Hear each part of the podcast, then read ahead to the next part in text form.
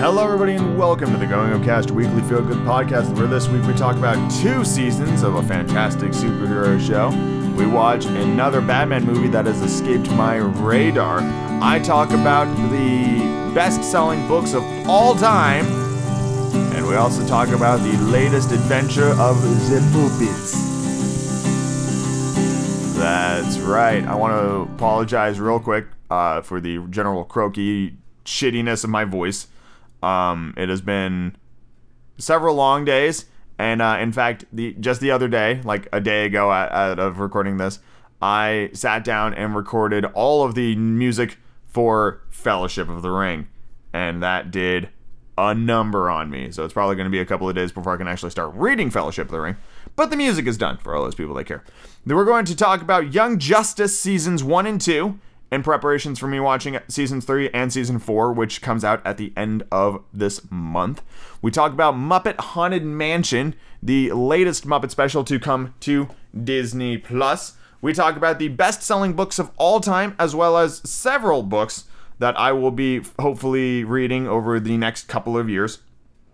And yes, I do need to plan it out in years because that's how long these sorts of things take me. And uh, um, what was the what was the final thing we talked about?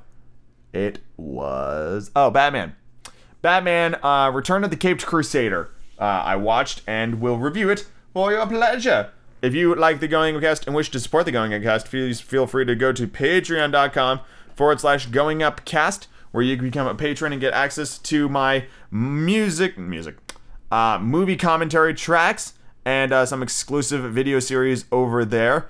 And please feel free to explore goingcast.com and check out the audiobooks. As I've said a couple of times, The Hobbit is my 30th audiobook. I've recorded more than that, but those are like short stories and stuff like that, so I'm not really counting those.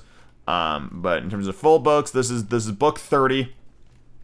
It is very a lot of fun and it is just a blast. But there is a pretty significant backlog of audiobooks on there, so please share with your friends and post on Facebook and do all that stuff. Um, speaking of Facebook, facebook.com forward slash growing upcast to get access to when I post daily chapters. That's that's the best place to find it. Facebook. Um, or follow me at Twitter um, at Marginkor, M A R G I N K O R, to know when the day's chapter goes live. And that is me talk enough talk about all sorts of dumb stuff. Let's get into Zip Podcast.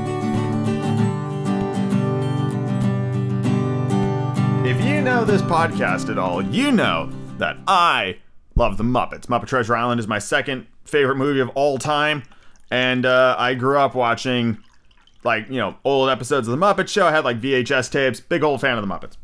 And when I heard they were going to bring the Muppets back to Disney Plus in a brand new Haunted Mansion related special, I was concerned because recent Muppet adventures have been less than ideal. And in my head, Disney has yet to prove that it knows what the fuck to do with the Muppets. However, I am happy and thrilled to report that Muppet Haunted Mansion, despite being a glorified TV special, it's only about 52 minutes long, um, which is what I was expecting. Um, I wasn't expecting it to be like a movie, you know. I was expecting it to just be um, uh, a special, like you know, it would air on ABC, it have some commercials, and then there you go. But it was a Disney Plus thing. But I loved it. I thought it was I thought it was great. Um, it had some really good songs.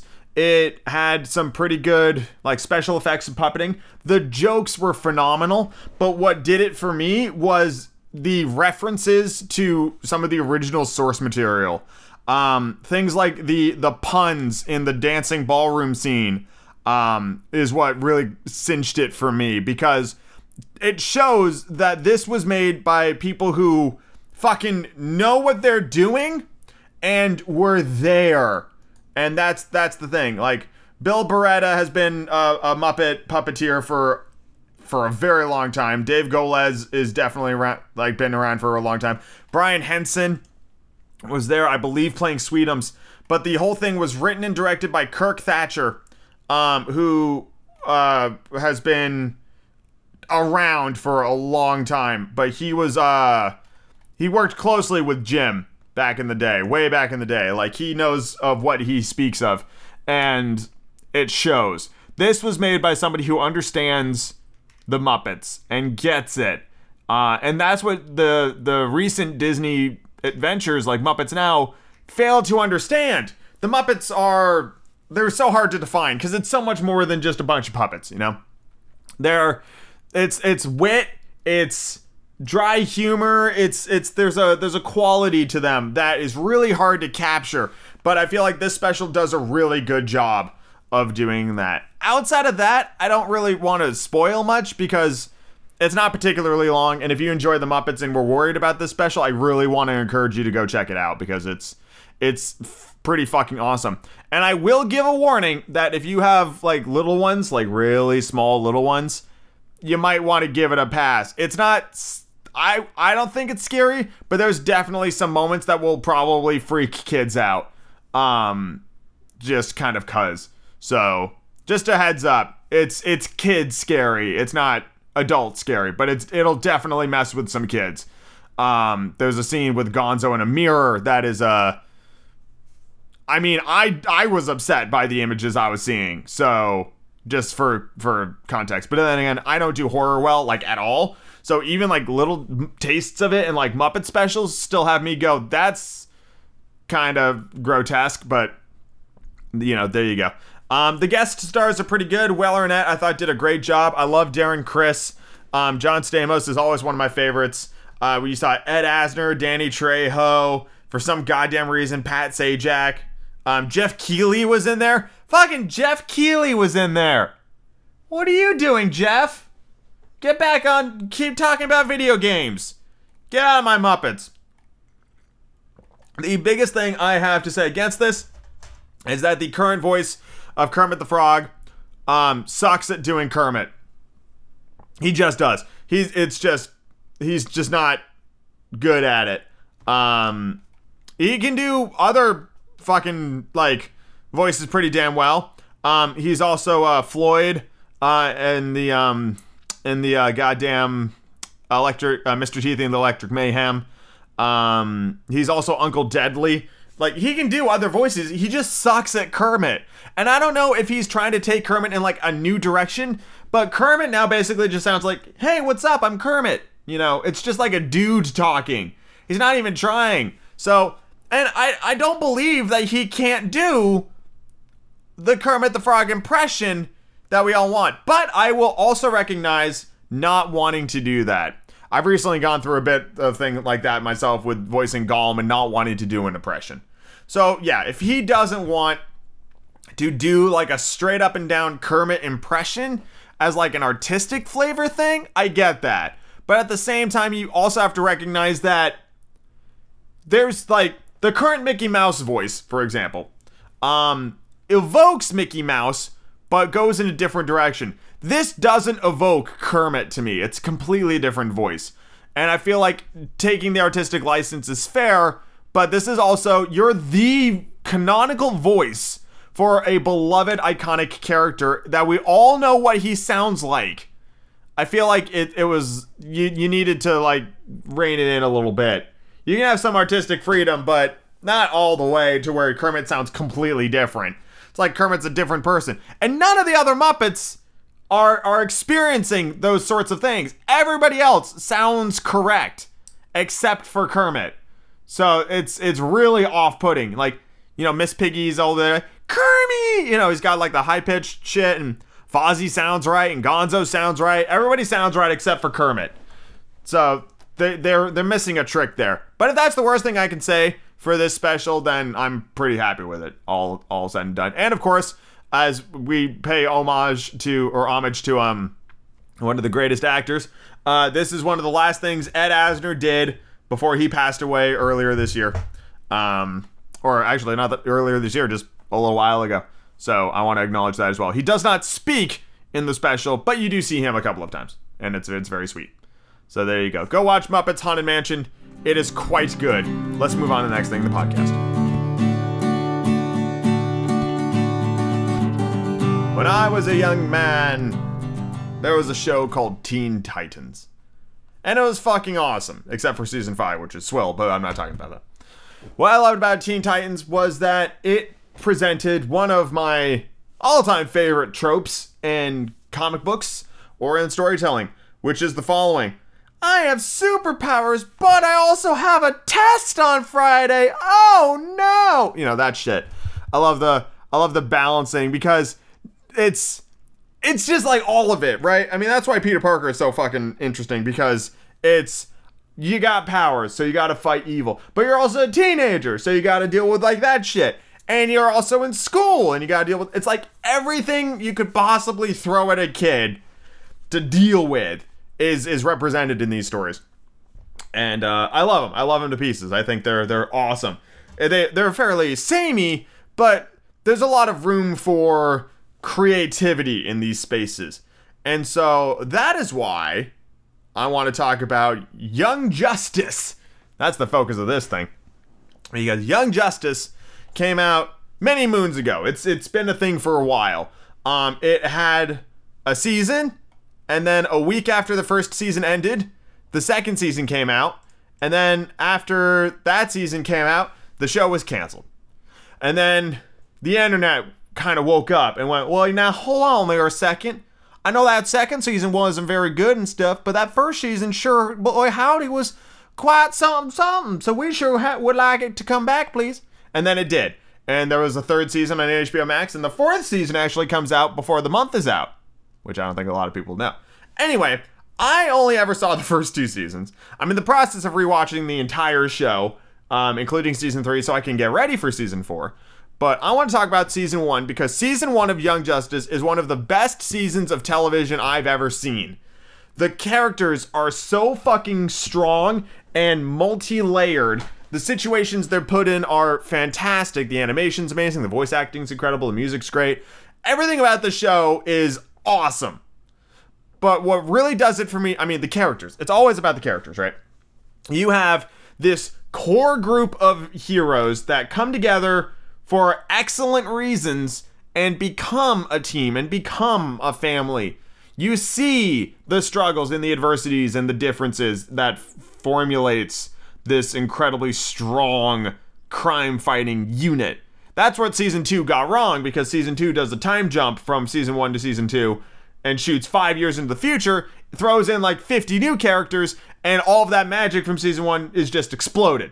That being said, over the course of season 2, it recovers, and by the end of season two, it's just as good as it was at the beginning of season one, and then the show got canceled. So you can imagine my consternation at the time where I was like, they, they fixed it again, and oh, it's dead. Well, fuck me in the ass. Well, I guess I don't have to care about this anymore.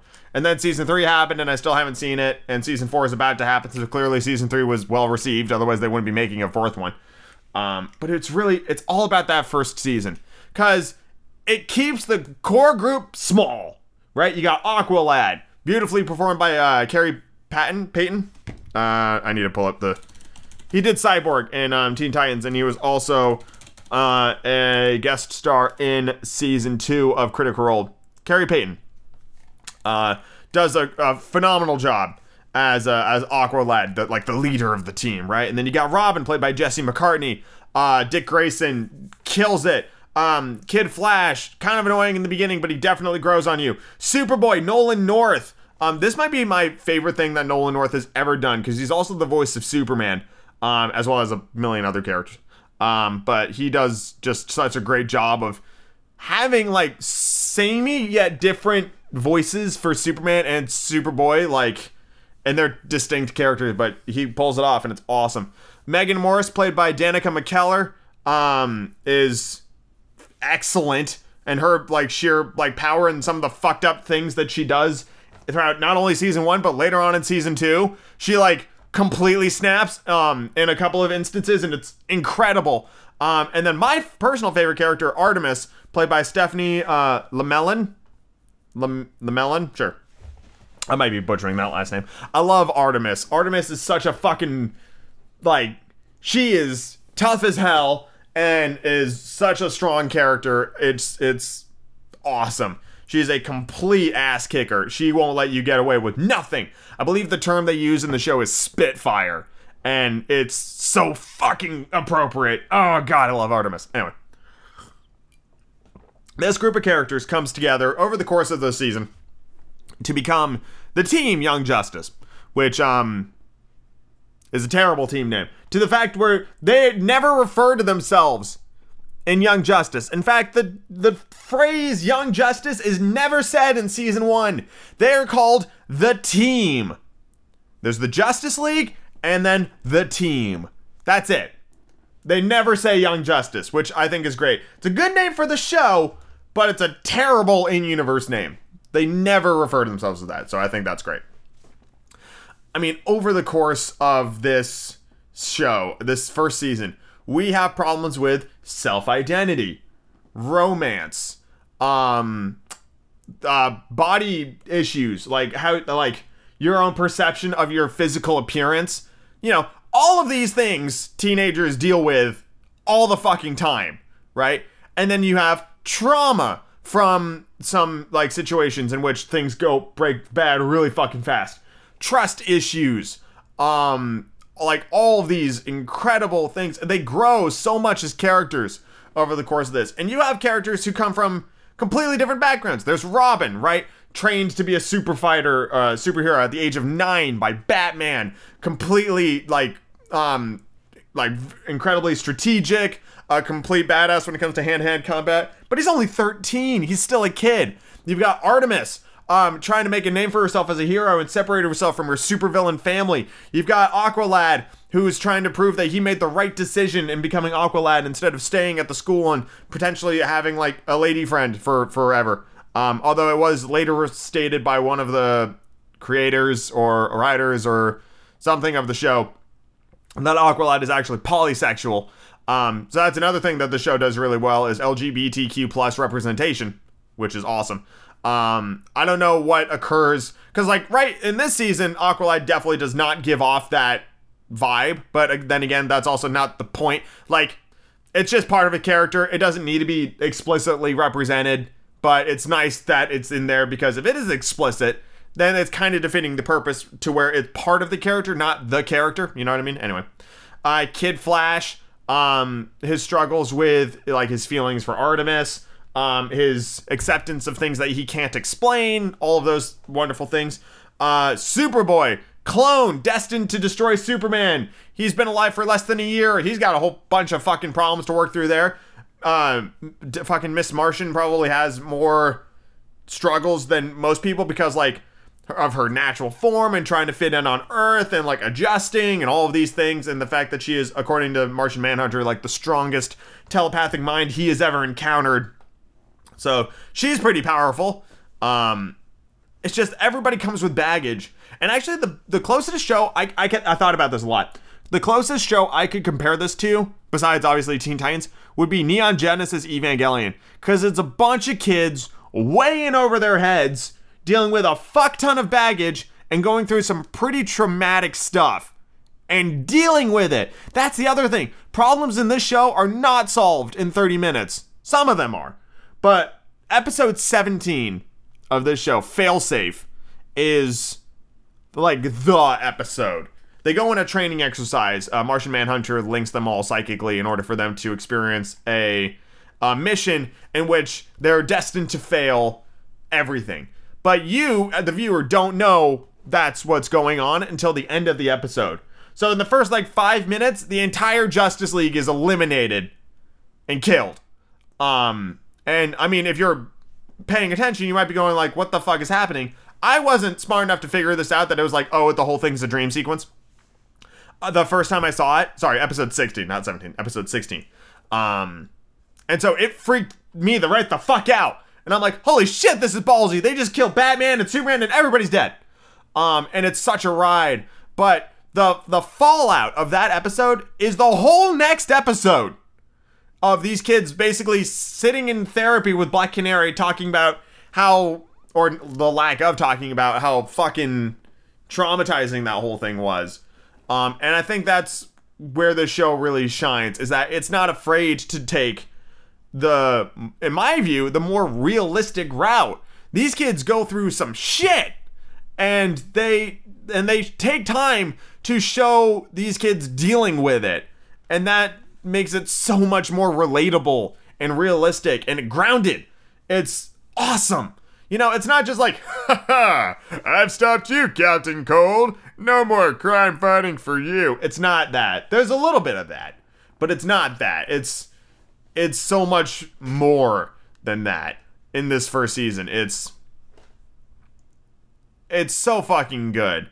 And there's definitely some like maybe some classic storylines uh throughout here like oh no all the adults are gone. What do we do? That kind of crap. Um and there's not a whole lot of like hey we're in school. Um because again that's not the point of the show. It's just another thing that these kids deal with. School only comes up when it's like narratively important you know? It, it doesn't matter outside of that. Um but it is it is really really good. And what amuses me is that the first season aired over the course of two years which probably didn't help its its popularity because the first couple of episodes you got two episodes that appeared in november of 2010 right and i was like oh that's kind of cool then they had to wait until january of the following year for the next batch of episodes uh, and then you got up to episode seven, and they're like, neat, neat, neat. Uh, then there was a uh, uh, January to no, actually they it ran pretty consistently until March with episode nine, and then uh, it came back in September, and then it ran pretty consistently, and then it took and then it went to November, and then it took a break again and came back on in March, and then it kept going until the end of April, uh, or the middle of April, and then season two began a week later, and it, like these huge hiatuses probably did not help the show in terms of its viewership or popularity early on because it just aired over a very long period of time. Um, I don't want to go into too much more detail because, for me at least, it truly is just getting to know these characters, seeing the villains they go up against, seeing the struggles they overcome.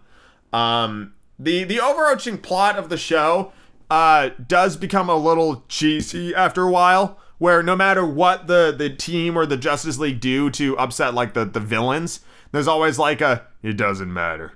Everything will will fall into place in time. You know, this supreme confidence from the villains being like it's all going according to plan. Um, which I always hated that, and uh, it is pretty cheesy in the show, especially if you marathon binge watch it like people can do now because it's all on HBO Max. So the the cracks become a lot easier to see. But at the same time, the uh, the impact of the step between season one and season two of that five year gump gump gump jump Jesus uh, is a lot easier to to take because you can just powerhouse your way through season two. And it's not that season two was bad. It's just having direct competition with the strongest like season of almost any show I've ever seen. Um, it's it is truly phenomenal, and uh, I actually think season one ends pretty damn well.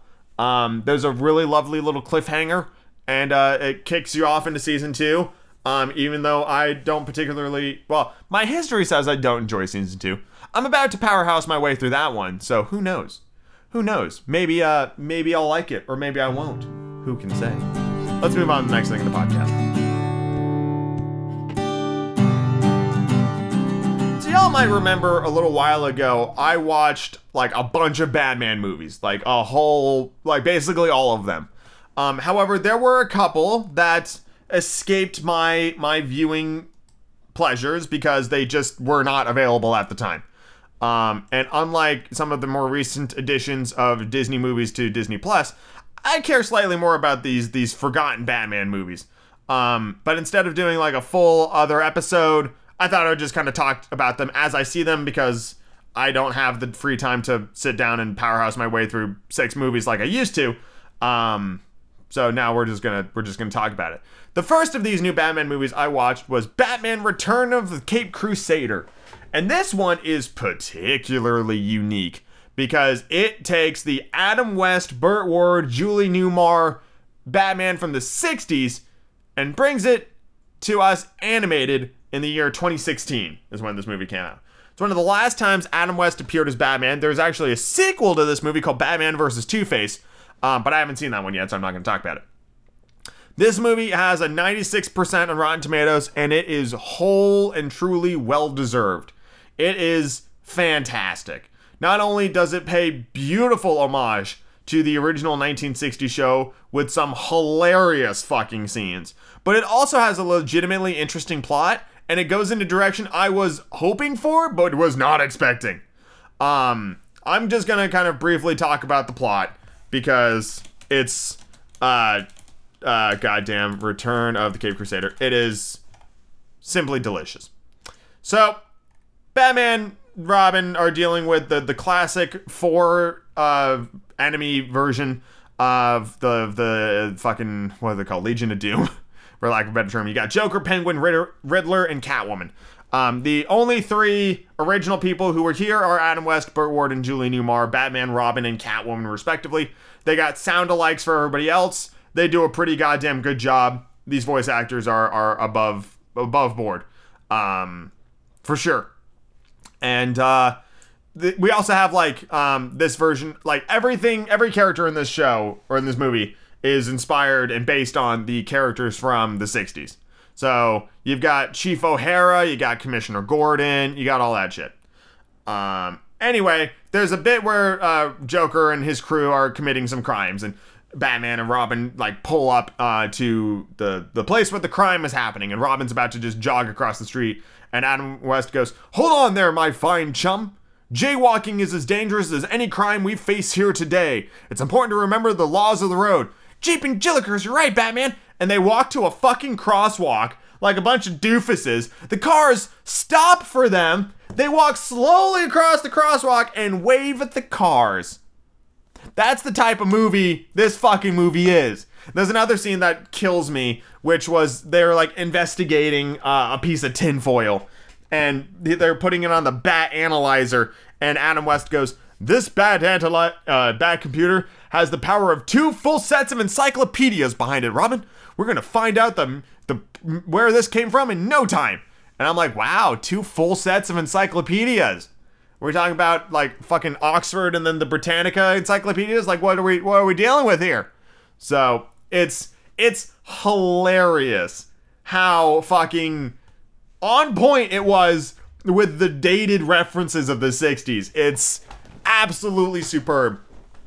I think it is enjoyable without knowing that that's like what it was like in the 60s show. Um, but having seen some of those episodes and especially the fucking movie and then watching this, it goes from being like, oh, that's weird to flat out laughing my ass off hilarious because of how good it's done. It's played completely straight, but you know, as the viewer, just like, oh my god, this is so fucking stupid. It's awesome. So th- this all happens. There's a bunch of jokes like that. You know, they fight the villains, and it's it's great. It's just a great classic little romp. And then there's this bit where Catwoman's like, "I've got this poison that will make Batman obey our every whim. All I have to do is scratch him." And she scratches him, and then nothing happens. But slowly, over the course of the movie, Batman starts to be acting a little differently as the poison slowly takes effect and he loses his sense of moral right and wrong. He fires Alfred. He yells at Robin. He it, like slowly over time he changes.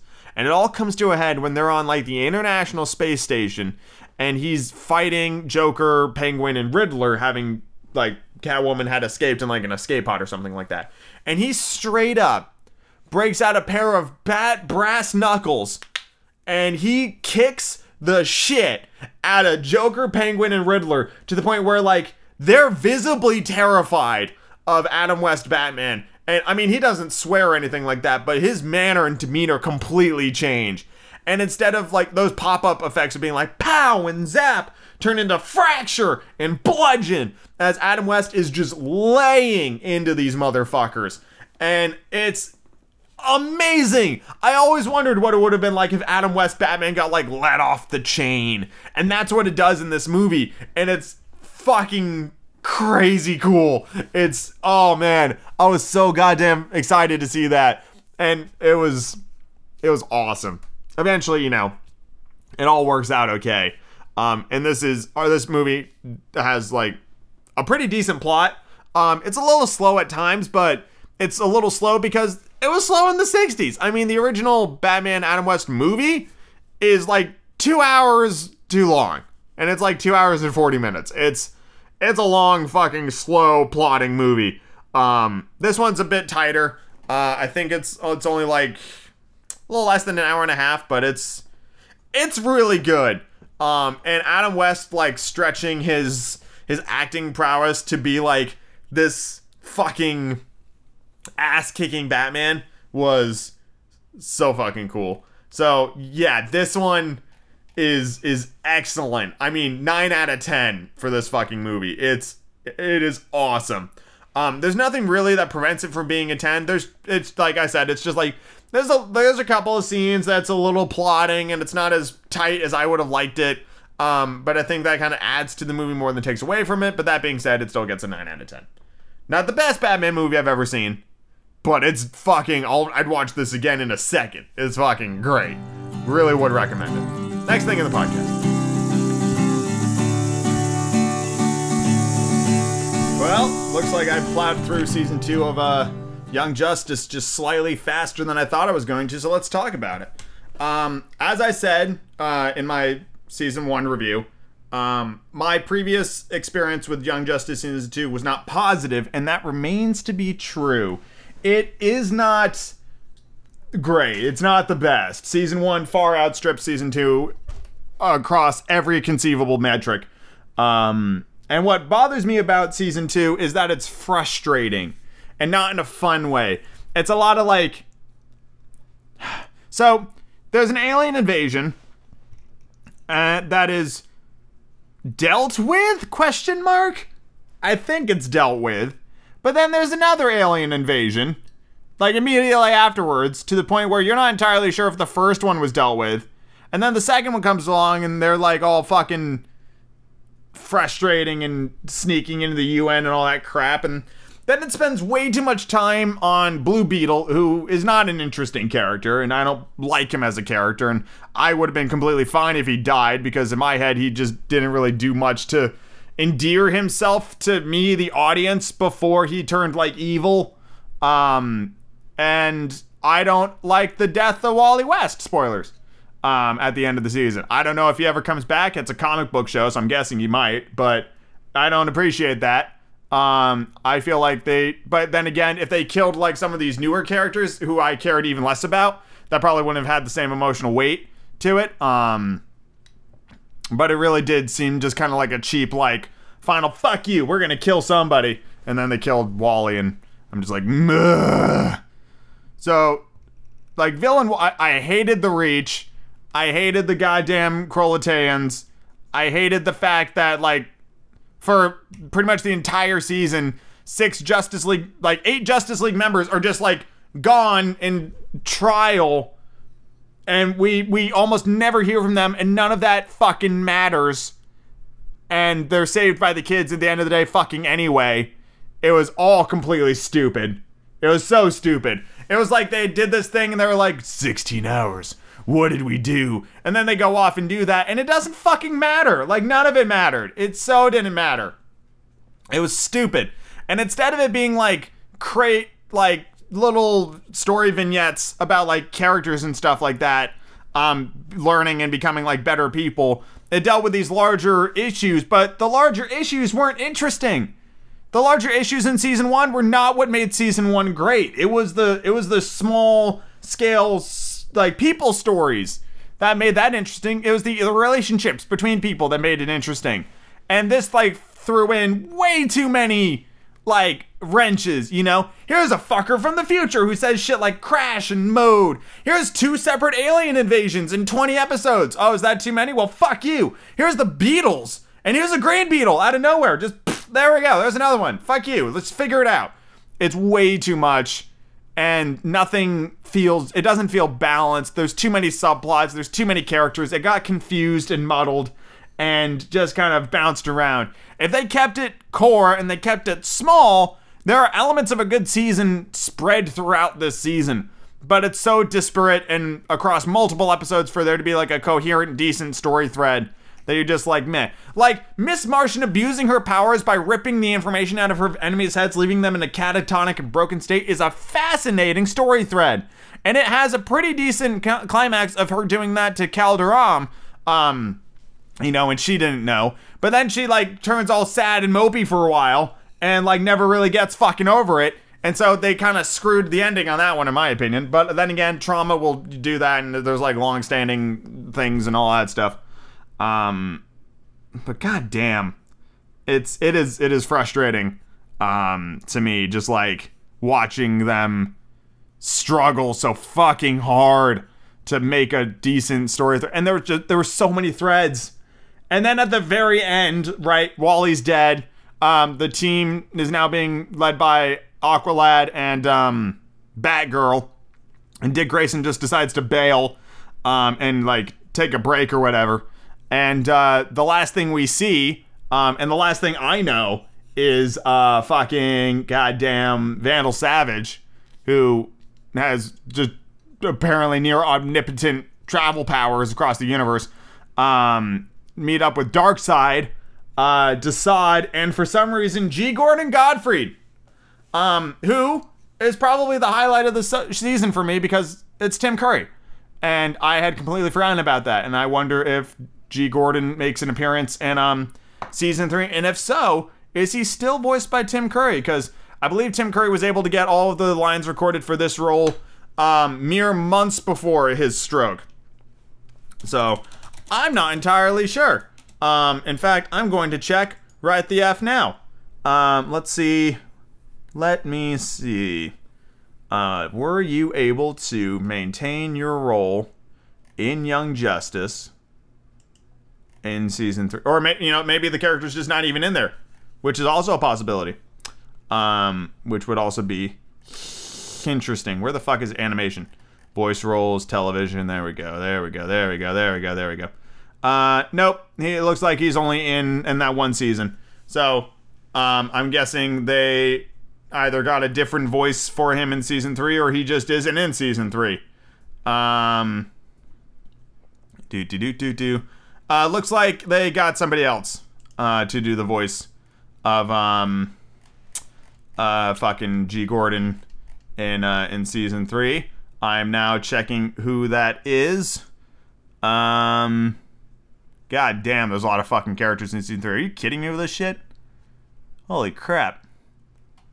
Where's where's old G Gordon? Maybe I'll do a Control F. Gordon. Okay, but I want to know who voices you. Uh, nope, that's Barbara Gordon. James Arnold Taylor takes over. Okay, well, I like James Arnold Taylor. It's not fucking Tim Curry, but if Tim couldn't do it, Tim couldn't do it. So yeah, I give like season two. I mean, honestly, I don't know if it's necessary viewing. To be perfectly honest with you, I guess it is if you care about like where the characters are at. But I mean, don't be afraid to fast forward or don't be afraid to read like the episode synopses just to see what happens because it's just not very good, which is such a goddamn shame. If if like both seasons were like this, I would not. The show getting canceled would have made a lot more sense because season two fucking sucked, and I really didn't like it. Um, but who knows? Maybe season three will be so much better. And um, I mean, that's what I'm on to now. So I'm gonna go watch that, and let's move on to the next thing in the podcast.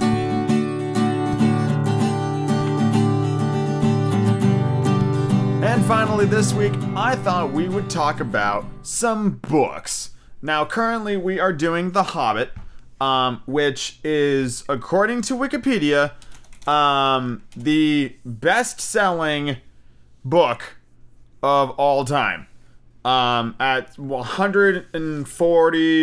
140.6 million copies. That actually seems kind of low. Um, and now that is also a uh, a misnomer because um, the Bible is the greatest selling book of all time. Um, even though most people don't really actually pay for their Bibles. I don't know about y'all, but I got mine through the church. So, so there you go. But yeah, The Hobbit is pretty fucking popular. But I thought it would be fun to talk about the other books in the top 10 list, according to Wikipedia, and um, see if, if they're good, you know? Now, they're popular for sure, but good? That's that's another metric. So, um, I think we're just to kind of rattle down the list because I'll be honest, the reason we're doing actually it's more like top 9 top 10, basically, so 10, 11, 12, 13, 14, and 15 are Harry Potter. Um, they're they're tied with a couple of other books. Um, so we'll we'll talk about those as well. Um, but yeah, The Hobbit number one. Number two, best selling book of all time according to Wikipedia shouldn't surprise anybody. Harry Potter and the Philosopher's Stone. It's a it was a really big fucking deal. I feel like when Harry Potter happened, like we all appreciated that it was really popular, but this put it in a whole new perspective for me. Like, oh shit, no, hold on a second. This was really popular, and it it I mean it's out of the top twenty best-selling books of all time. Harry Potter's one through seven are in there, so it's it's a big fucking deal. I believe if I scroll down to look at highest selling uh, series, pretty sure Harry Potter is right there at the top. 500 million copies across all seven books. Second best selling series is Goosebumps, but we're not talking about best selling series. All right. Three, The Little Prince, which is one of the few books. There are three books in the top 10 that are not English. This is the first one. It was originally written in French and has been translated into dozens of different languages. I want to say uh, it's one of the most translated books ever published. What's interesting about The Little Prince is it's not a particularly long book. Um, that being said, I've never read it, so I don't know how good it is. I've seen the Netflix movie, and I thought that was pretty good, if a little weird. Um, but I never read Little Prince.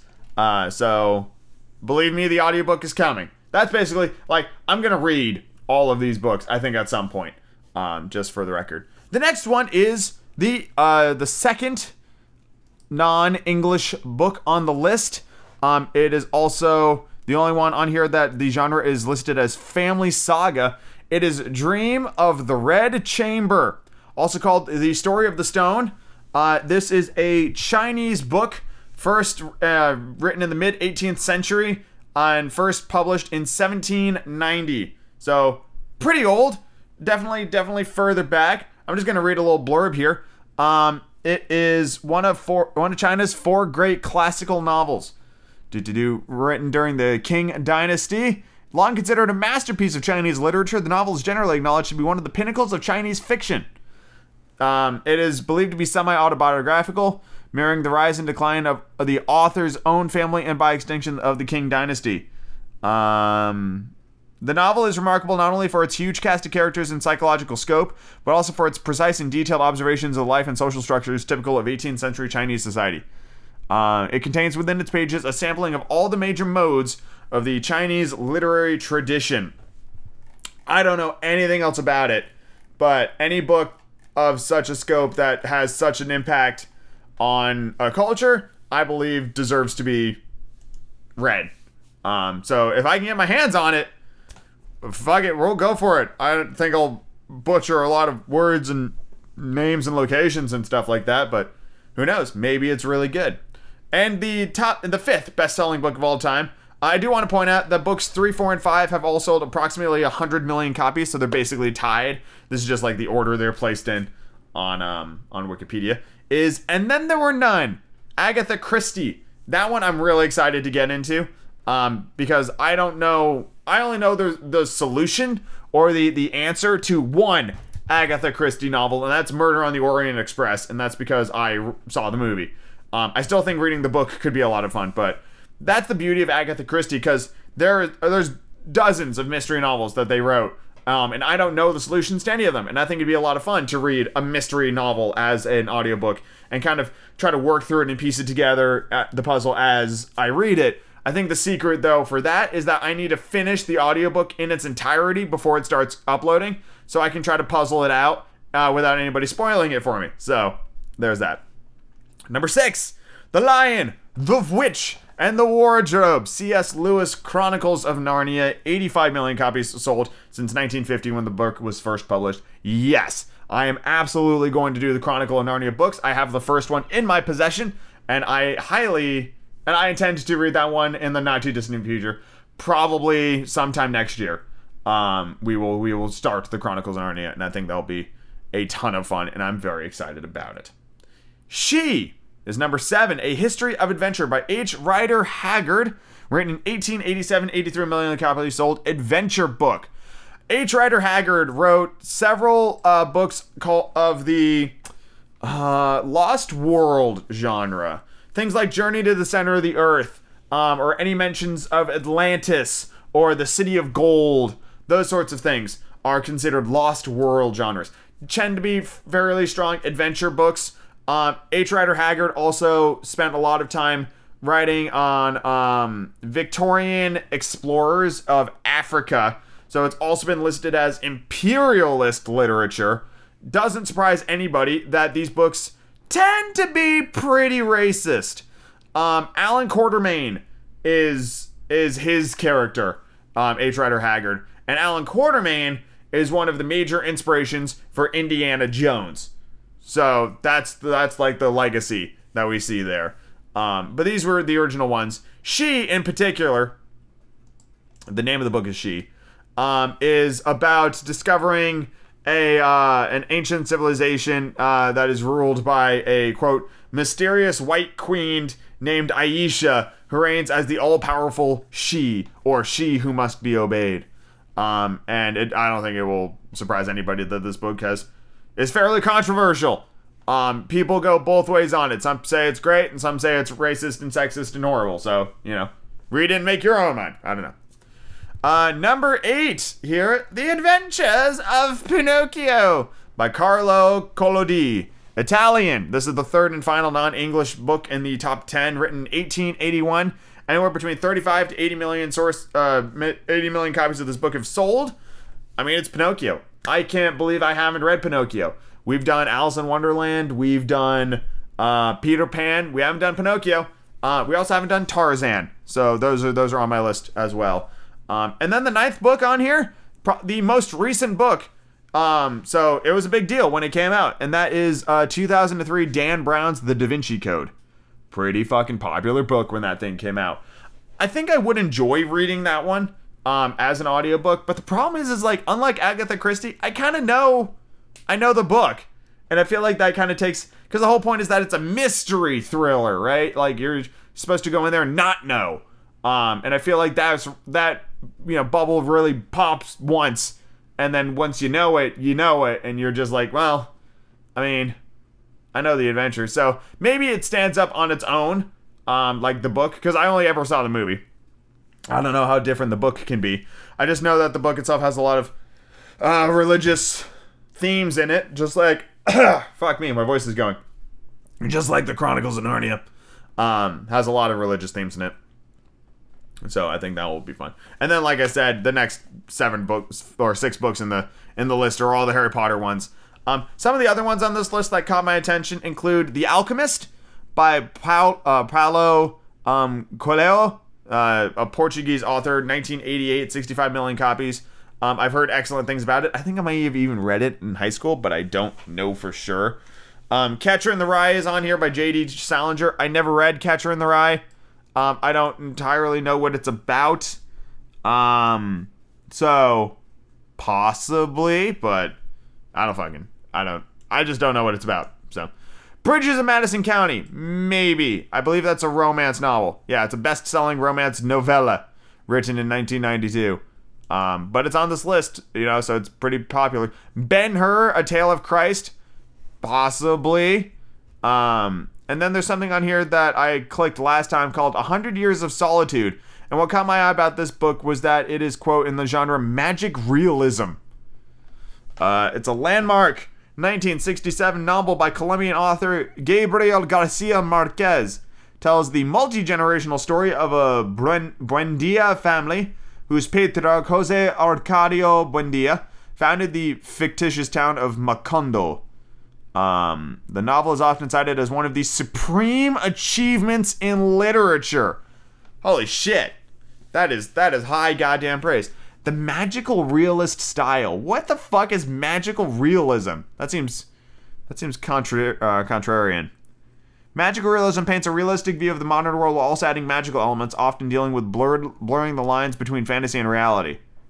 So Harry Potter would fall under that. Neil Gaiman, Solomon Rushdie, um, all fall under that that purview. Um, it's often associated with Latin American literature, including founders of the genre. Huh. That's kind of rad. That was awesome. Okay, well, that sounds dope as hell. I would be really interested to read that book. Um, 100 Years of Solitude. I'm going to have to track that down. Um, Lolita is on here by Vladimir Nabokov. Nabokov? Yeah, Um, Heidi is on here. Anne of Green Gables. I actually bought that book today, so I think that'd be a fun one. Um, Black Beauty, Watership Down. That is definitely on my list. Uh, I think Charlotte's Web could be a lot of fun. Um, Peter Rabbit, uh, To Kill a Mockingbird, Angels and Demons, of course, the sequel to Da Vinci Code, War and Peace, uh, The Kite Runner, The Great Gatsby, Gone with the Wind, 1984. A lot of classic books. Basically, if it's a classic ass book, it's probably on this list somewhere. Um, but I just I love the idea of of doing some of those books. Mystery particularly excites me, and as much as I don't think I personally will have a good time reading it, I cannot deny the draw of reading a horror book. Because as entertainment, especially in my audiobook format, the the potential for that to be good is really fucking high. Because I don't do horror well and I think that right there is enough of a draw for it to be entertaining because I can absolutely see my panic and not being okay with what's happening being funny. So I like I think I'll sacrifice my own sanity for the sake of art on on that. But I feel like I have to read horror novels that are like that transcend that aren't that aren't just like scary for the best selling horror books. They've got to be they've got to be good. You know what I mean? Like they can't just be like, "Oh, here's a spooky story about some bullshit." I don't I don't think I don't think that would be that would be good. Okay. So this list um comes to us on Amazon. Well, I don't I don't think this is this is that doesn't look right. I'm just gonna use the the the ones that show up when you Google best-selling horror books on Google. Dracula, Bram Stoker. Never gonna read it. I gotta be honest with you. The entire book is told through diary entries and letters, and it is dry and boring as fuck. So no, I'm not touching Dracula unless my knowledge of this book is wrong. In which case, maybe I'll change my mind. Same reason for Frankenstein. I don't. It's it's like it's way longer than I think anybody like really knows. Well, actually, it's not way longer. It's only 208 pages, 80 pages. Maybe Frankenstein. Maybe. I really don't want to do Dracula. I might do Frankenstein. Frankenstein seems okay. Um, the Shining is the book that jumped into my head when I considered this. Um, and you can't deny its um, longevity. Um, so possibly The Shining. I feel like I'd be maybe not. I feel like I'd be all right in that that space, but who knows? The Haunting of Hill House. I actually saw this book in a bookstore today when I was buying um, some other literary classics. Uh, and I actually don't know anything about it. So the fact that it came up here says that it it's something, you know? Yeah, a lot of Stephen King books are on this list. Um, what else is there? Um, oh yeah, something wicked this way comes Ray Bradbury. I thought that would be a great one because I actually read that as a kid um, or at least I started it. Um, almost entirely sponsored by the uh, the goddamn um, just the the saying something wicked this way comes. Um, 1962 dark fantasy novel. It is about two 13 year old best friends, Jim Nightshade and William Halloway, and their nightmarish experience with a traveling carnival that comes to their Midwestern home, Greentown, Illinois, on October 24th. In dealing with the creepy figures of this carnival, the boys learn how to combat fear. The carnival's leader is the mysterious Mr. Dark, who seemingly wields the power to grant the townspeople secret desires. Ooh. So that could be. That could be pretty fun. Oh, I thought I thought Rebecca was on here, but it's just the Rebecca Network. Silence of the Lambs. Forgot about that one. There, there yeah, there's there's no lacking for for horror novels. There's no not lacking for any genre. I could read books till I die. There there are countless books and countless ways to go. Um, I just wanted to take a second and talk about the tools I use to kind of broaden my horizons because as we are in the middle of The Hobbit and the production of The Fellowship of the Ring has already begun, um, you know, I, I, I'm very comfortable in my fantasy worlds. Um, it's something I'm very familiar with, and it's, it's what I like to enjoy. It's what I like to read.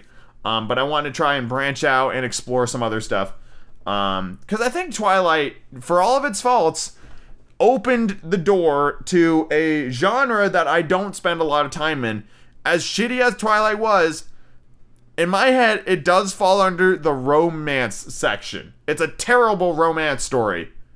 And it should not be a relationship to emulate, but it falls in that area. It's like teen, you know, fantasy romance. Like it's like like, that's the genre. Never really dealt with a romance book before. But it was different and it was interesting and I broadened my horizons because of it. So I think moving into like mystery and horror and thriller and stuff like that and sci-fi especially sci-fi. I actually have a list of books on my phone that I will uh, be acquiring uh, here pretty soon, or have already acquired that I will be looking to read, and they are as follows: um, Foundation, the Isaac Asimov books, because the show's coming out. I thought that would be a fun series to get into. Um, Dragon Riders of Pern. As soon as I figure out the right starting place for that series, I might get into that as well. Wind in the Willows is on here. Uh, 1984 is on here. Hunger Games. Jonathan Livingston Seagull is on my list as well, um, as are most of the books that I've listed listed before. Um, the only ones that are on here that weren't listed and like the best selling ones that I want to track down are The Outsiders, uh, Black Cauldron, like the Black Cauldron books, and uh, The Rats of NIMH, which actually may or may not be a book series. I remember it being Rats of NIMH. It is a book series. All right, Mrs. Fris- Mrs. Frisby and the Rats of NIMH um, would be would be high on my list as well. So those are the sorts of books I'm looking for. I have, I'm, I'm sure you guys are saying they'll be like, what about this series? I have an extensive physical library that probably contains the books you're already thinking of. Um, but as always, if there is a book you want me to read for audiobooks, please email me at goingupcast at gmail.com. I am happy to take any and all suggestions and put them into the list. And I do have like a, a, list basically of books where it's like after Lord of the Rings, I'm doing this book, and then after this book, I'm doing that book, and I usually determine the next book whilst I'm reading the one that is current, you know. Um, but Lord of the Rings is going to take a very long chunk of my time. Um, I like, I think there's something like 20 chapters per book, so we're looking in the neighborhood of like about 60 chapters um, for Lord of the Rings, or if you're looking at it in terms of that's 60 days roughly for for Lord of the Rings. So it's going to be around a while. Um, and we're going to do all three back to back to back. We're just going to go through Lord of the Rings and do it in one go, and then it'll be done, and we'll look back on it fondly, and then people will start being like, "What about the Silmarillion?" And I'll be like, "Oh boy, oh boy, boy, boy, boy, boy, boy, boy, boy." That's my answer to that. Um, but anyway, I want to thank you all for listening to this episode of the Going Upcast. I hope you have enjoyed it. We talked about a lot this week, and I will see you all next week for another brand new episode. Have a good one, everyone.